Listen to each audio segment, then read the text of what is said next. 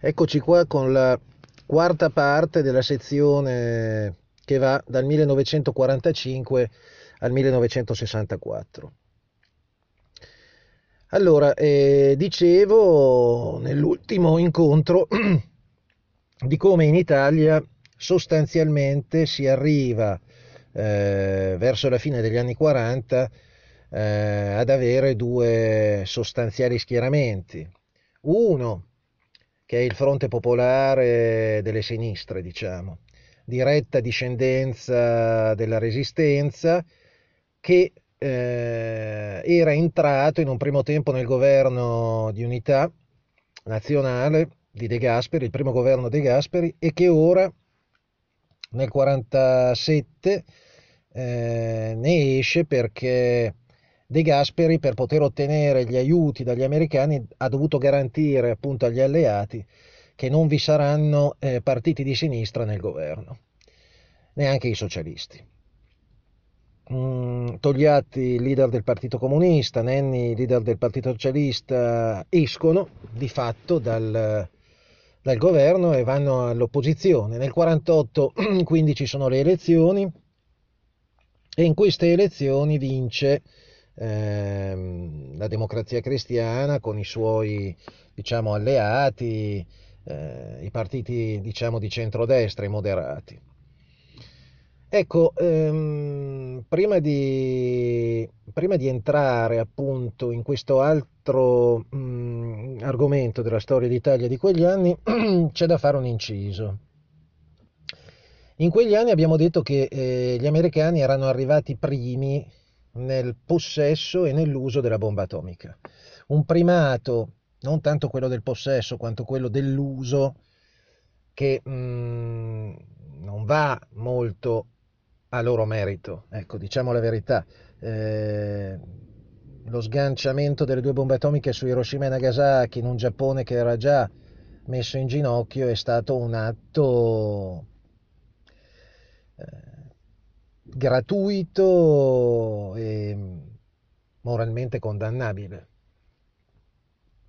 Ma eh, con Truman eh, l'apparato militare industriale e in un certo senso l'intero arco della destra americana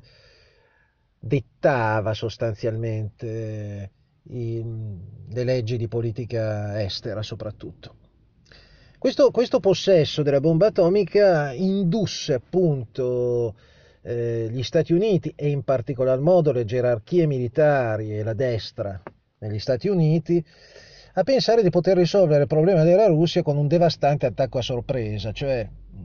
c'era la tentazione di dire abbiamo le atomiche, risolviamo il problema del comunismo internazionale sganciando le atomiche sulla Russia e sui paesi satellite. Ovviamente risultò immediatamente chiaro che nessuna guerra nucleare era ipotizzabile. Eh, è ovvio che non era ipotizzabile perché si erano già resi conto, ci si era già resi conto a Hiroshima e Nagasaki che il potenziale di queste bombe era tale per cui eh, ci sarebbero stati quantomeno anche, eh, anche se non eh, una risposta, eh, anche, anche, se, la, se, l'Unione Sovietica non avesse fatto in tempo a rispondere eh, con le bombe nucleari, che eh, l'Unione Sovietica ebbe poi eh, agli inizi degli anni 50,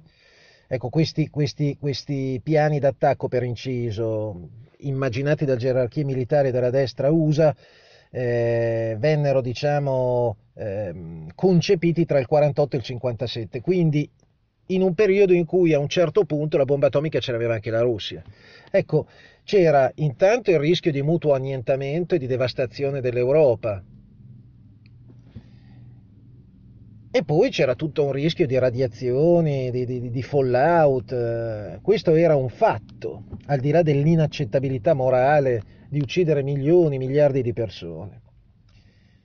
Ora, tutto questo faceva sì che le, i, cosiddetti 17 piani di attacco atomico proposti dall'apparato militare industriale ehm, sia al presidente Truman che al presidente Eisenhower, il repubblicano che vinse le elezioni nel 1952, che Eisenhower era stato un grande generale nella seconda guerra mondiale, si era occupato di tutta la, ehm, la parte che riguardava appunto l'invasione dell'Europa da parte delle forze alleate e del famoso sbarco in Normandia, che fu decisivo per la vittoria alleata in Europa. E, e fu presidente tra il 52 e il 60 per due mandati. Ecco, anche sotto Eisenhower, che era un ex generale, per fortuna questi 17 piani di attacco atomico non furono nemmeno presi in considerazione.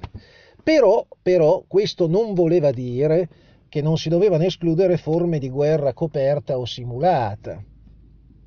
che è quella che poi verrà chiamata guerra fredda o guerra a bassa intensità. Cioè le due superpotenze non si fronteggiano con le armi atomiche, ma sulla scacchiera dell'Europa, nei paesi sotto l'influenza di ciascuno e anche nei paesi sotto l'influenza dell'altro, eh, si potevano concepire delle azioni militari o, pala, o paramilitari sotto copertura per accaparrarsi una parte della scacchiera. Tutto ciò ovviamente legittimava eh, il ruolo in entrambe le parti, sia a est che a ovest, sia in Russia che sia in Unione Sovietica che negli Stati Uniti, delle forze armate e dell'apparato militare industriale, ovviamente. Ecco, ehm, il sistema politico in quegli anni in Italia, per tornare ehm, a al contesto italiano, il sistema politico si trova ad avere sostanzialmente, come ho già detto precedentemente, due partiti egemoni, la democrazia cristiana e il partito comunista. In entrambi i casi avevano un vasto e radicato insediamento popolare, soprattutto il partito comunista, ma anche la democrazia cristiana, attraverso il ruolo delle chiese, delle parrocchie, eh, aveva sua, un suo radicamento sociale. Il Partito Comunista più nel centro-nord, la Democrazia Cristiana più nel centro-sud. Ora, ehm, alle elezioni del 46, le elezioni dell'Assemblea Costituente, eh, diciamo le percentuali ehm, di voto furono queste. Alla Democrazia Cristiana andò il 35%, al PSIUP, cioè i socialisti e i socialdemocratici insieme, il 20%, al PC il 18%, ai liberali il 7%, al, per, al, Partito Repubblicano il 4% e alla destra nel suo insieme, cioè c'era il Partito dell'Uomo Qualunque e poi quello che sarebbe diventato l'MSI, i monarchici, ecco, mm, va, andò, va il 7%. Poi nei due anni successivi, eh, 47-48, mh, il PSIUP, il cosiddetto partito unitario fra socialisti e socialdemocratici, si divise.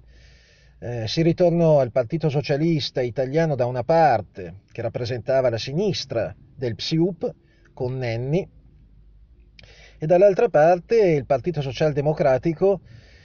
più lontano, diciamo, dalla sinistra e quindi più votato all'atlantismo, al cui capo c'era Saragat. A destra poi eh, si formerà l'MSI. L'MSI che raccoglie tutti diciamo, gli esponenti ex fascisti, neofascisti e gente che aveva aderito, aveva avuto ruoli nella Repubblica Sociale Italiana, l'ultima fase ehm, sfortunata e terribile del governo di Mussolini, sotto controllo tedesco ovviamente. Per inciso qui ci fu un, un esponente dell'MSI, un vecchio esponente dell'MSI che di recente disse durante un'intervista, alcuni di noi si chiedevano ma come mai, visto che c'era il divieto di ricostituire il partito fascista nella Costituzione, come mai lasciarono formarsi l'MSI che era palesemente di destra e palesemente si richiamava ai valori fascisti?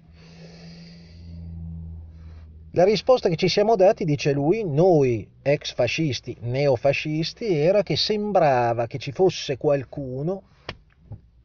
soprattutto oltreoceano, che ci tutelava. Quindi il governo italiano non poté eh, applicare la norma del divieto di ricostituzione del partito fascista perché gli americani in sostanza e anche gli inglesi erano contrari. Cioè l'MSI in un qualche modo aveva la protezione